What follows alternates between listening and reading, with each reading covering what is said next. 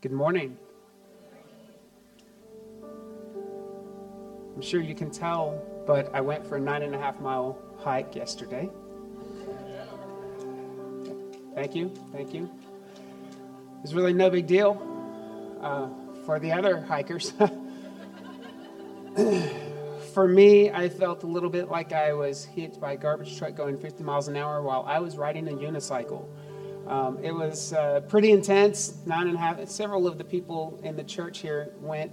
Um, Leah and Chris, I'm going to miss somebody now, I know.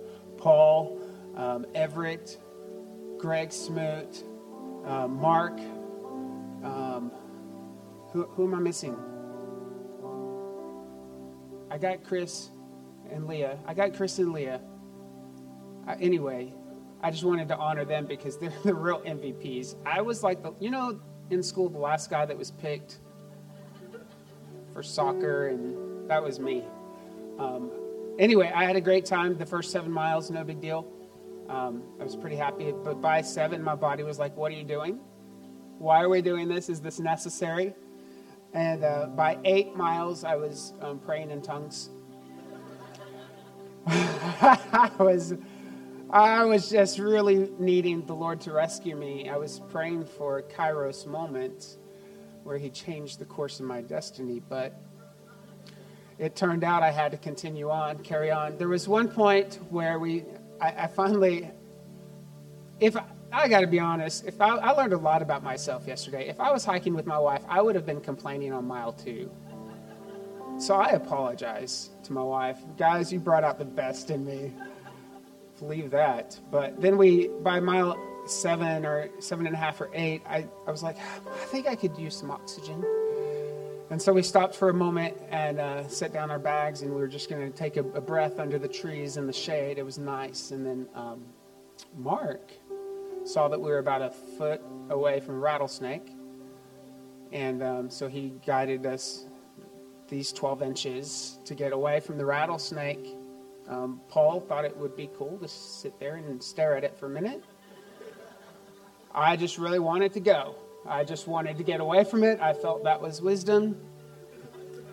And uh, so then we're hiking. We've got. I'm watching my watch to see how much further we've got, and it's about a mile, I think, from what my watch is saying. I think I started my watch late, but um, I noticed that I was in the head of the pack. Now, probably because they were tired of losing me.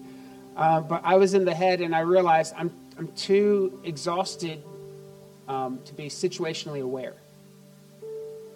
Um, I, was, I was just looking at my feet and the next step I was taking, I was literally focusing on every breath that I took. So I had to stop to let some of these guys who knew what they were doing go ahead of me to see the danger that I wasn't going to see.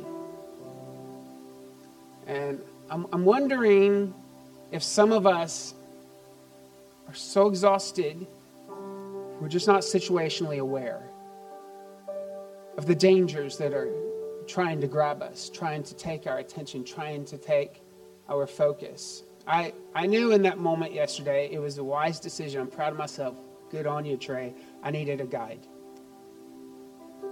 And I feel like we as a people, more than ever, need a guide. We just need a guide. If our world has taught us anything in the last two and a half years, it has taught us that the enemy comes to steal, kill, and destroy. The enemy comes to divide. The enemy comes to destroy relationships, specifically in the body of Christ. If the, if the past two and a half years has taught us anything, it's taught us that. And so I'm, I'm asking the Lord to be our guide as your shepherd, as your pastor, thank you for trusting me to lead you. But the reality is, this is the guide that we need. I can get so focused on what I'm passionate about, what I believe, that I forget to go to this. I, I can be passionate about good things, things that help people, healthy things. But I've still got to go to this. This is our guide. Can I at least get an amen in the room?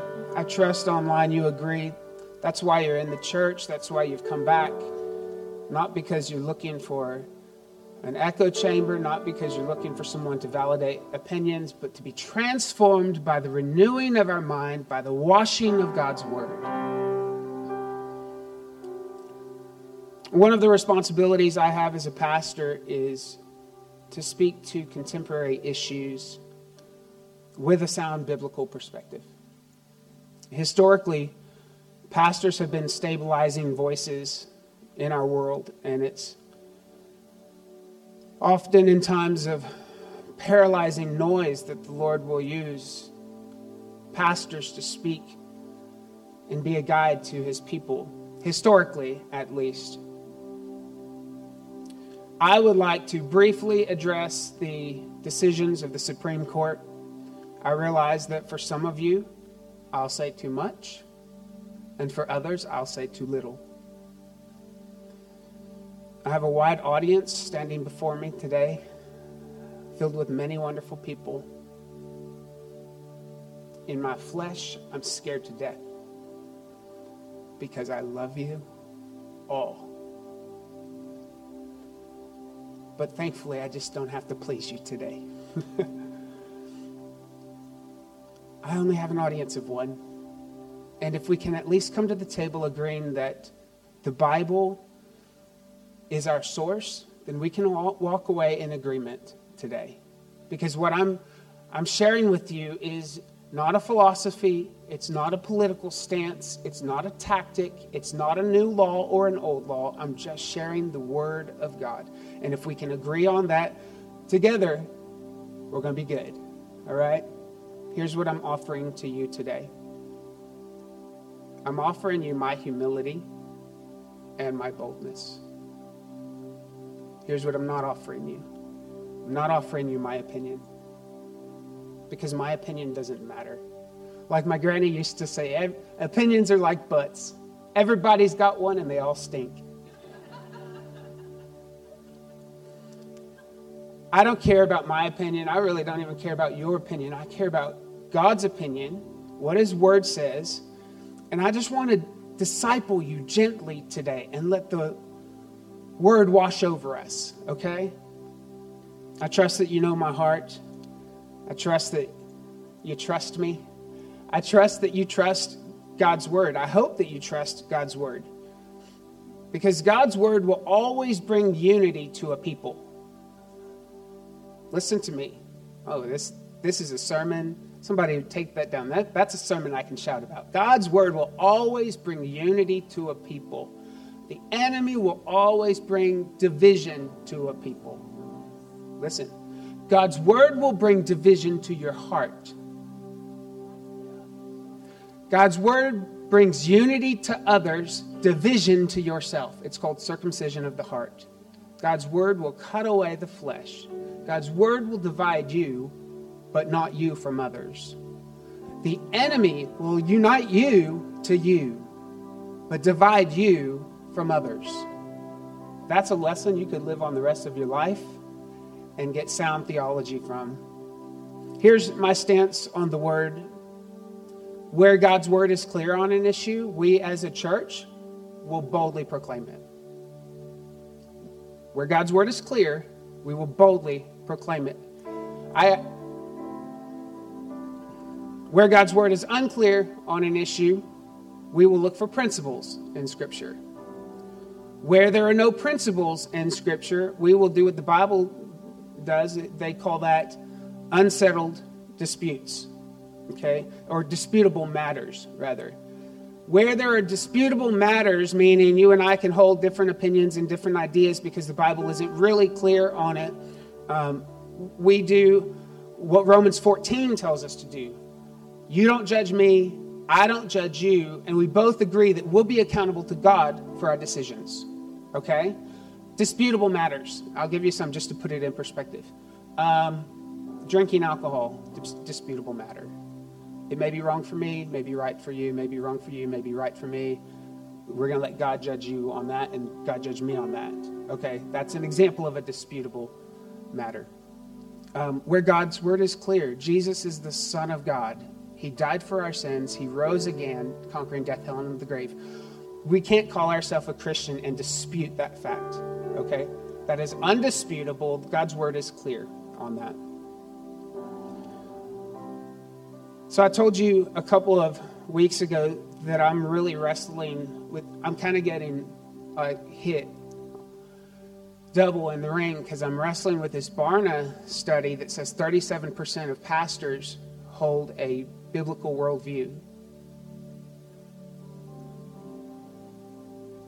And um, so I've been the last few weeks really praying for my brothers and sisters in the Lord to come to reality that God's word is true, it is inerrant, it is infallible. And wrestling with that, and I now that that's been become a passion of mine, I'm seeing more and more how some of my brothers and sisters, meaning pastors and colleagues, we've distorted the Great Commission, and instead of making disciples, we're making friends.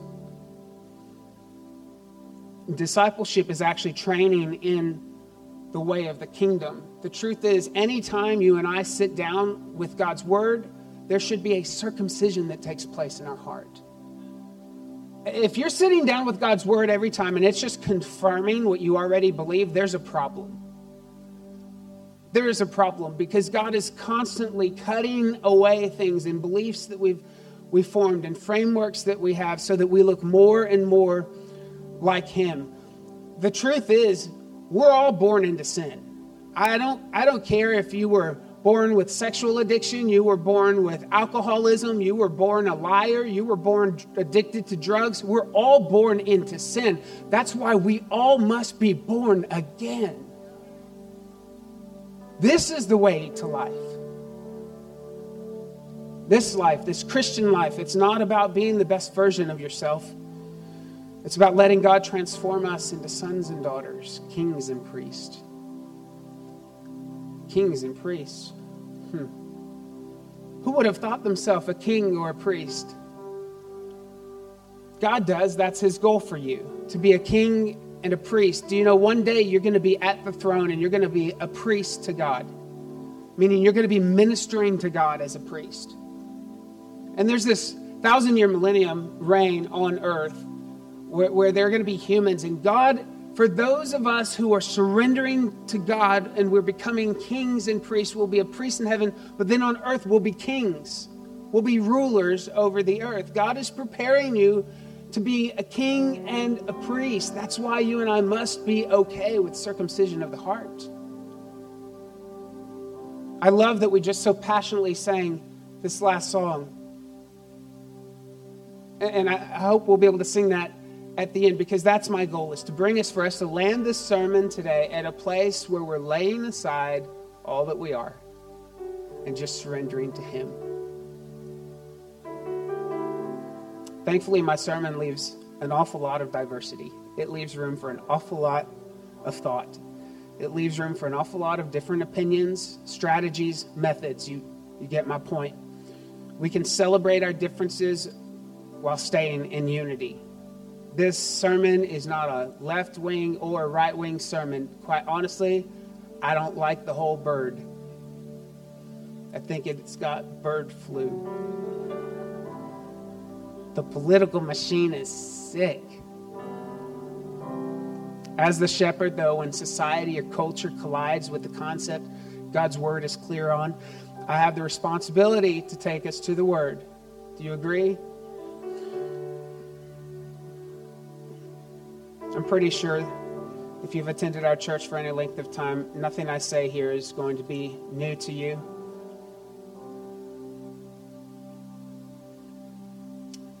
Father, I come before you. I thank you. God, what an awesome responsibility for a group of people to sit in your presence and to be shaped by your word, to lay our weapons down to trust you and your word enough to make us one. As Jesus prayed, Lord, make us one. Let our hearts be committed toward unity at all cost. In Jesus' name I pray. Father, I just right now, any political spirit in the room, the Lord rebuke you. In Jesus' name, amen. Amen. Thank you, Chad.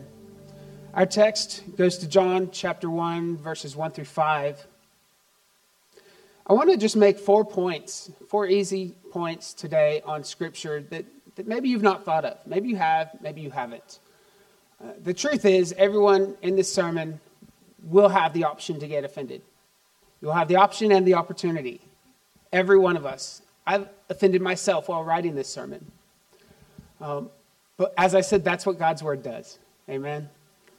Text, text is John chapter 1, verses 1 through 5. In the beginning, oh, I have to say, this, this really, I, I can't even think about the topic of, of pro choice, life, abortion, adoption, any, any of that without just thinking about how Jesus got here. You know, I just, I'm in love with the thought of how the Word became flesh. Let's read it in John chapter 1. In the beginning, was the Word, and the Word was with God, and the Word was God. He was, he was in the beginning with God. All things were made through him, and without him was not anything made that was made.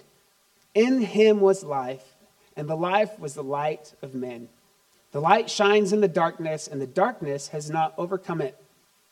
And I just love the fact that Jesus, Jesus, before he was made flesh, he was. There was no beginning to Jesus. Uh, before he came and settled on this earth and became a witness to us, became an example, became a savior to us, he already was. It, that's good news because no matter what trouble we face, no matter what unexpected things come our way, we serve a God who's not caught off guard. He didn't just show up on the scene yesterday. Even if you just said yes to him last year and your relationship with him is a year old, that's okay. He is an ageless God. He has ageless ability, and that's good news for you and I. The first point that I want to make with Scripture, and I'll take you there and I'll show you, and these four points I think are, are pretty cut and dry. But I would, I'm asking you to take this home and pray over it and and then write your own conclusions on this. See what the Lord says to you about this, okay? Number one, uh, Scripture makes it pretty clear that unborn babies are human lives. Now I'm going to take you there and I'm going to show you, show you that. Um, unborn babies, meaning babies in the womb, are human lives. Well, we know they're not aliens. We know they're not dogs and cats, right? We know that they're human lives. Now, uh, I'm not getting into science, how science confirms that with the genetic code. And the moment fertilization happens, there is a complete DNA structure that is completely different from the mother and the father. It is a living organism that exists at fertilization that did not exist prior to fertilization. All right? Science confirms this, but that shouldn't surprise us. Science is late to the party. Everything theology has said from the foundations of time, science eventually confirms. And if they currently don't don't confirm it, they've just not caught up to the party yet. You know?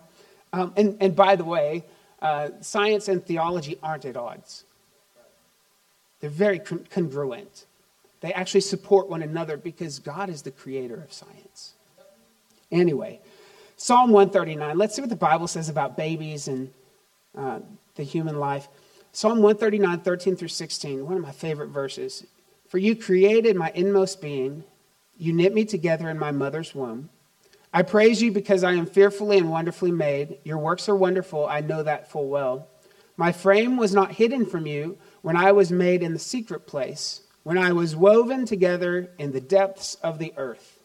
Your eyes saw my unformed body. All the days ordained for me were written in your book before one of them came to be. That's a phenomenal piece of text that lets us know that inside every womb is a baby that God Himself is currently knitting together. Not only that, that it's a baby that God has already given purpose to and already numbered his or her days. The baby in the womb, according to this text, already has purpose and a destiny that is completely different from maybe similar to, but outside of the mom and the dad. They have their own destiny. That's why, ladies, when you're pregnant, start speaking to the baby now. let the baby listen to worship music. Like, just start speaking life over that baby into the womb. Moms, I'm sure it could feel weird. I don't know. I've never been pregnant, never will be pregnant. Uh, but I did talk to a big belly once or twice, right? Because as a new dad, that was exciting to get to talk to your child in the womb. But listen, even in the womb, their little spirit is not a baby spirit. The Holy Spirit that is on their life is not a little bitty peanut Holy Spirit. It is a full size Megatron Holy Spirit. That just kind of got me excited. It really is. I'm just to I'm to have pregnant women now on our prayer team because we have two Holy Spirits just praying for people. We also know that unborn babies are human lives because children in the womb can actually be filled with the Holy Spirit. Uh, the Bible says that. I'm not saying that. That's not my opinion. It's not some freaky, weird Pentecostal thing. The Bible actually says in Luke chapter 1, do you remember the story? Mary was pregnant with Jesus, and she showed up, and there was Elizabeth, and Elizabeth, Elizabeth was pregnant with John the Baptist. And the Bible says that John the Baptist in the womb leaped as he was filled with the Holy Spirit. He leaped in the womb. So we know that babies are humans alive in the womb because they can be filled with the Holy Spirit. I don't know if dogs can get filled with the Holy Spirit or not. Pretty sure they can get filled with demons.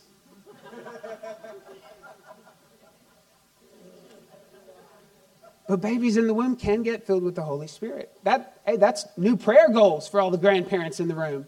Once you find out your child gets pregnant with a baby, start praying that they encounter Holy Spirit in the in utero. That should be a new term. H S I U. I don't know. Holy Spirit in utero. I don't know. Luke chapter 1 says, The babe leaped.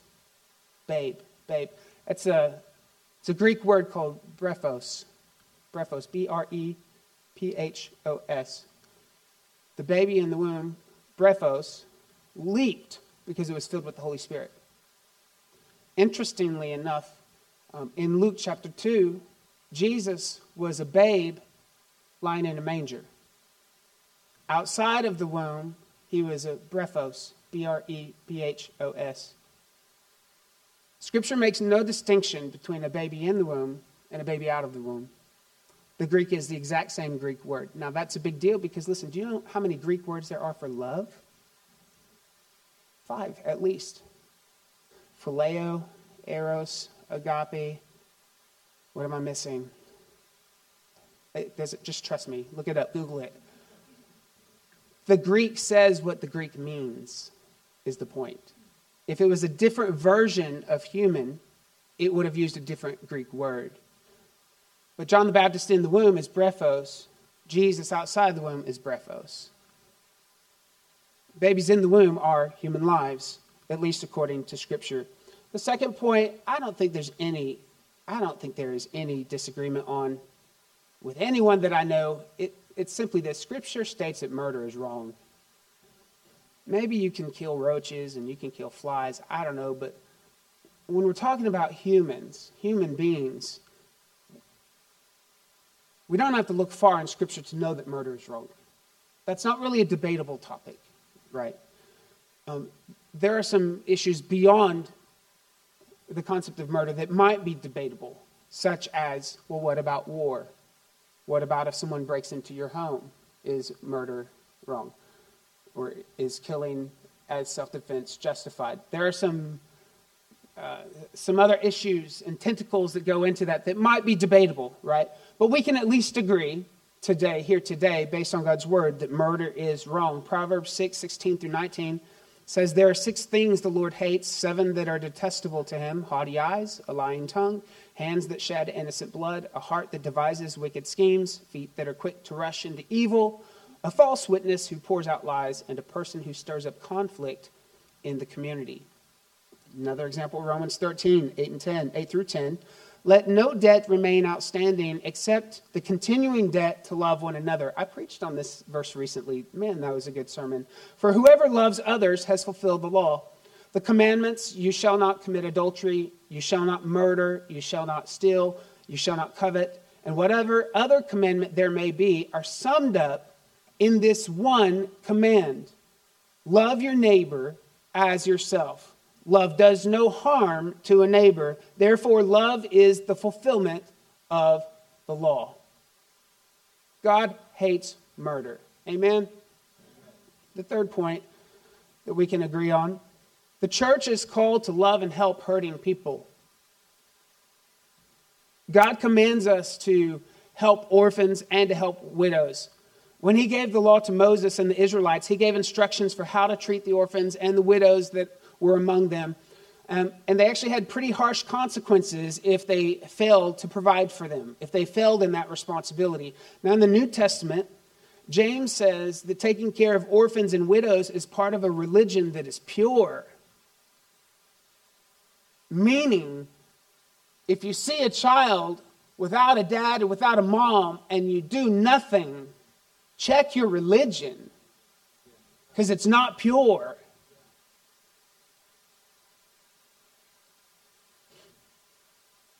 Caring for those in distress is not optional for followers of Jesus Christ. It's not optional. It's not when it's convenient. It's not if you have enough left over after you've taken care of your own. We are called to help everyone that we see in need.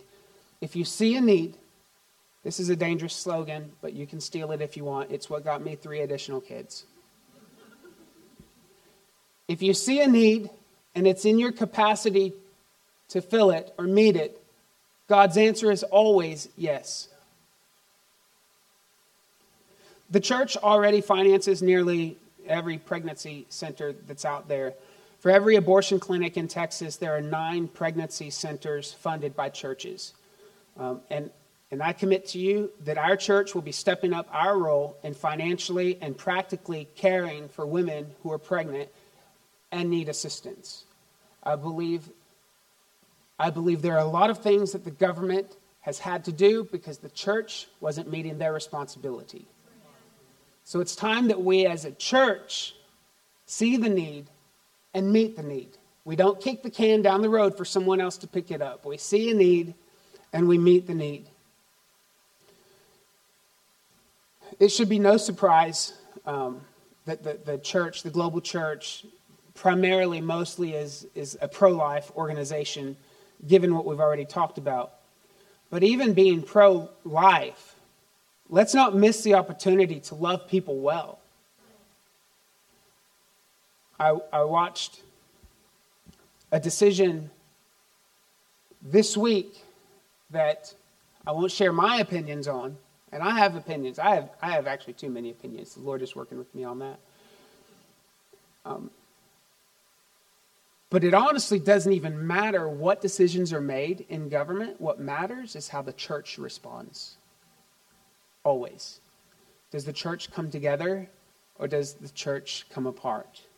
Does the church see this as an opportunity to advance the gospel and the kingdom, or do they see this as, as an opportunity to get their way or to be bitter? Do you, do you know what I mean? We can't let our emotions get so wrapped up in a government because the government is not your Savior.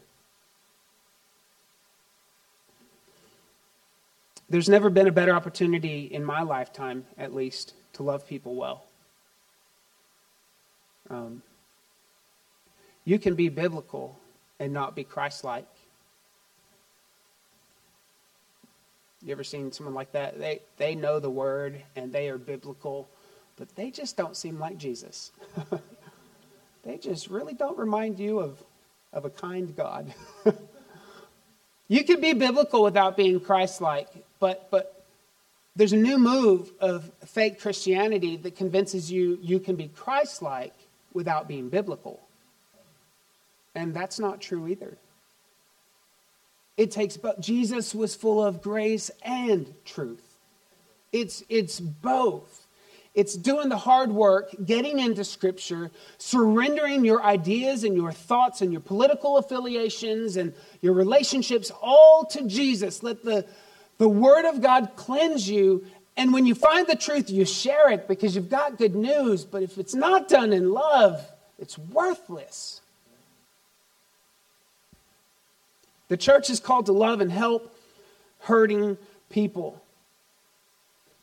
Love requires honest conversations like we're having right now. I really honestly just wish I could have coffee with each and every one of you across from the table and hear your heart on this thing and you hear my heart and let's open the Word of God together and go to it. Like that would be my ultimate desire. That's what discipleship really looks like. I'm doing the best I can in this context. So thank you for all the grace that you're giving me as I try to communicate this. But love requires hard conversations. You can love someone straight to hell, by the way. Every person that goes to hell is a person that God loves. Love is not enough to rescue someone from hell. Love isn't love. Love is not love if it does not add eternal value. If your love isn't getting someone to the proper eternal destination, it's not love. It's not just good, it's scary. Because I will stand before the throne of God and give account for love. And love will look kind, and love will look generous, and it will look like kind words and gentle words and, and many of the things that we think love looks like. But love also will look an awful lot like truth. Love will lead people to the cross of Jesus. And my fourth point, which maybe you've never thought of before, this is one I've been leaning into a bit more as of late and studying a bit more because I know it's truth and I know it's a reality. I'm trying to wrap my brain around it and see what the Lord is calling me to do regarding this. But the fourth point is God judges nations. Now, we exercise our Christian values and our civic duties, not just so that our voice can be heard, but because we know that God judges nations. This is why we do things like vote, serve in the PTO, uh, go, go help the police, go help the education, go help the, do you know what I mean? We, we see someone building low income housing, you show up with a trunk full of food. Like, we do these things in our civic world because we understand that God judges nations. And I'm not sure that we all get that. I'm not sure that we all understand that the government is not our Savior. Many well meaning, God fearing people are led by a political spirit rather than Holy Spirit. Hear me, church, you can't legislate people into Christianity. I would love if America was truly a Christian nation, but that doesn't happen by passing laws, it happens by touching hearts.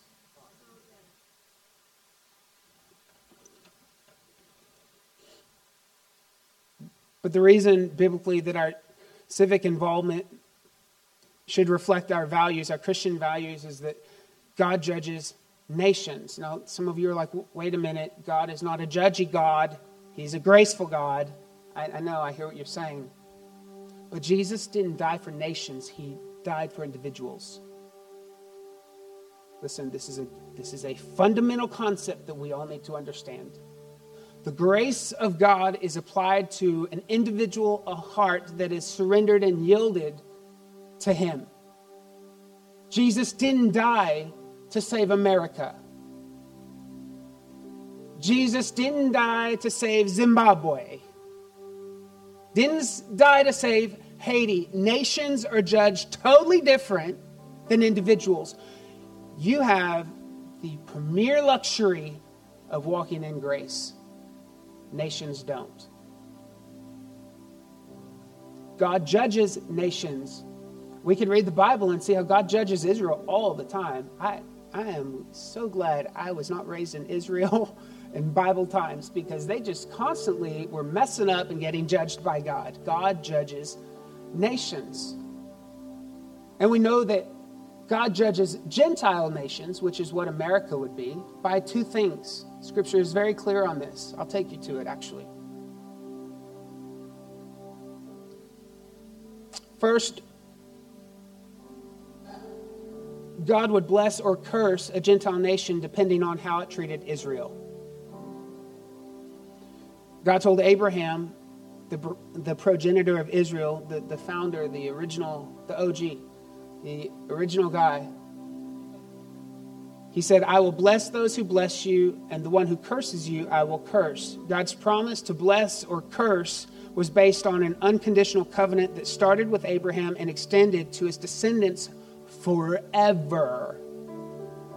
The covenant that God made, there's, there's a replacement theology out there that's bad. It says that the church has become Israel. That's absolutely false. It's not true.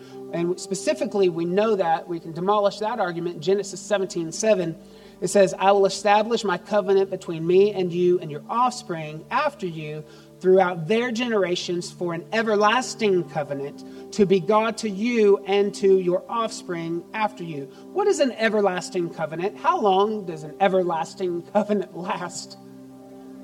Everlasting. Those who bless Israel will be blessed, those who curse Israel will be cursed. Now, listen, I'm not at all suggesting that Israel does everything right. Israel's government is as guilty and nasty as all of American government. Government just stinks. Can I? I hope we all just agree on that. Government's nasty. If you work in government, first of all, you don't stink. You're not nasty, and we need you there. But as a whole, I don't trust government. And just because Israel has a name that I, I'm fond of because God has blessed it doesn't mean I think they do everything right. Don't kid yourself. But I do believe that God's word shows an everlasting covenant. And those who bless Israel will be blessed, those who curse Israel will be cursed. So God will judge nations based on who blesses and who curses Israel. The second way that a Gentile nation could be blessed or cursed is depending on whether they pursue godly virtues or wickedness.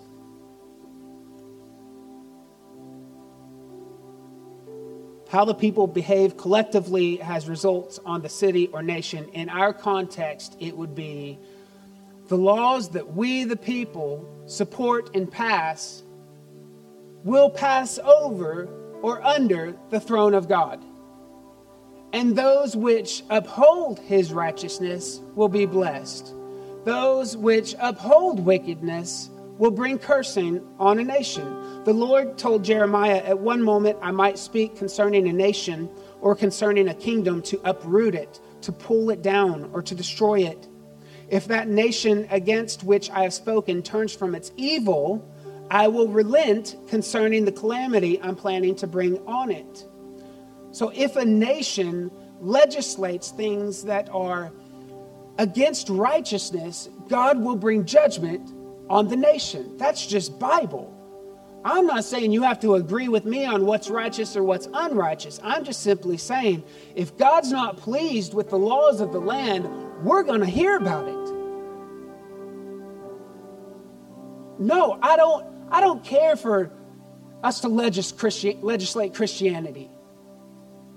God's not a desperate lover. He doesn't need us to make all Americans bow to Him. His love is drawing them.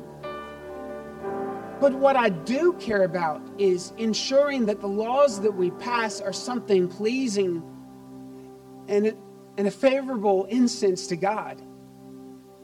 Because whether I have grace on my life or not, I live in America. And if America sees the judgment of God, in my family will experience the judgment of God.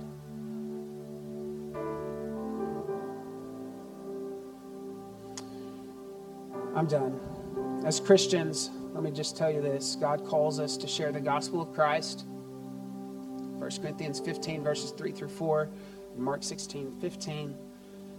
And to make disciples, which we've done today. We're making disciples. That's what this looks like. Uh, by the way, making disciples doesn't mean you just listen. Making disciples means you get to ask me questions, and you get to tell me you you have problems with something I've said, and we get to sit down over coffee that you pay for and read the Bible together. That's what discipleship looks like, okay? It's not the pastor gets to unload and now just throws all of this in your lap and you get to go home and wonder what to do with it. No, this is the beginning of a dialogue that you and I get to have. That's what discipleship is. We're never called to form a nation. There's nothing in the New Testament that even hints at such a project. Rather, we are to learn God's word and to live as He directs. In this way, God may use us to help shape a nation in godly ways which will influence its educational, political, economic, and social views, we are, after all, to be a light to the world. Father, I come before you today. God, I thank you that you're so gentle with us. God, your word is so clear in, in so many areas of life and and I know that sometimes I myself have kicked against the goads. I know that I myself have fought against what you've said was the highest and best for me. But God, you're just gracious. You're just gentle and you're just kind. And you meet us where we are.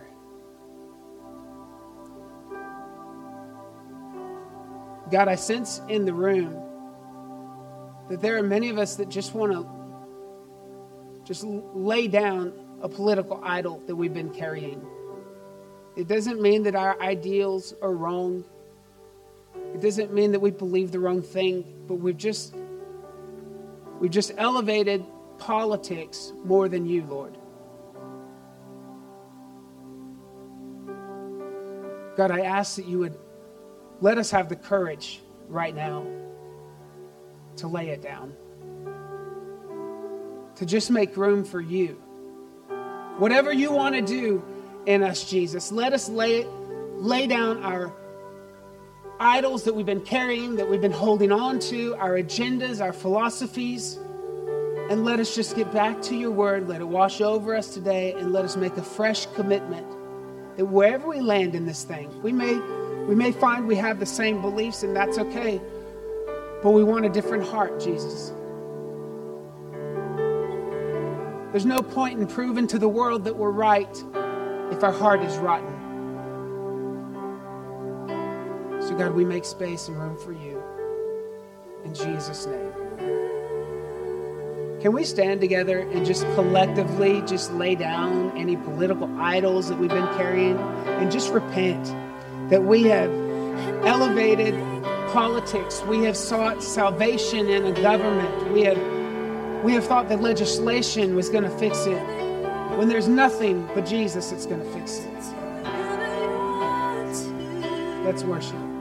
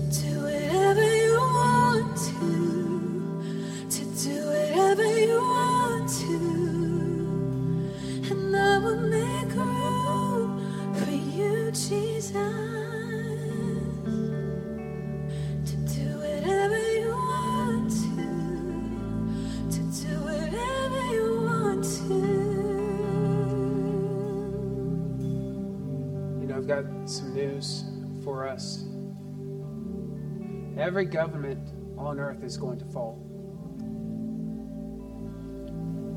Every government, every nation. The end of days, the end of time, there will be only one king, King Jesus. Maybe you've not said yes to Jesus. Maybe you've not received him as your Lord and Savior. Maybe you've not put your faith, your belief in the fact that Jesus died for you. He really did. He died for you to take the weight of your sin. Scripture tells us he became sin. He didn't become a sinner, he became sin. He became literally that thing which is separating you from God. He became that on the cross and he conquered it through his death and his resurrection so that you and I can be in relationship with Him. There are a lot of worthy, noble causes in the world to fight for and to believe in, but there's only one that will stand. It's the cause of Christ. If you're ready to say yes to Jesus, maybe for the first time, maybe you're coming back home. Maybe you're ready to get serious. Maybe you look around and you see the direction this world is headed and you know know the time is now. The time is now to say yes, to commit your life to Him. If that's you, if you're ready to say yes to Jesus, will you just wave at me so I know who I'm praying for? Thank you, thank you, thank you. Three. Anyone else? Three is a good number. Anyone else? If you're watching online, why don't you go and place your hand on your heart? Those in the room, they wrote, raise your hand, place your hand on your heart, and we're going to join you because we're family, and that's what family does, and we're in this together. This is the biggest moment of your life. And you say a simple prayer. There's no formula to it. I'll lead you in it. You say, Heavenly Father, Heavenly Father, I know I'm a sinner. I know I'm a sinner. I thank you. I thank you that you sent Jesus. That you sent Jesus to die on a cross for me. To die on a cross for me. I believe He was enough. I believe He was enough. I believe He rose again. I I surrender my life to you. I surrender my life to you. From this moment forward, From this moment forward, my life will never be the same. my life will never be the same. In Jesus' name, In Jesus' name, amen. amen. Amen. Can we celebrate, church? So good. So, if you're one of the three in the room or online, you just said yes to Jesus, you can text NEXT, N E X T, to 512 980 1220. We want to walk this journey with you, get you baptized, get you discipled, get you in the Word, get you growing. In Jesus' name, amen.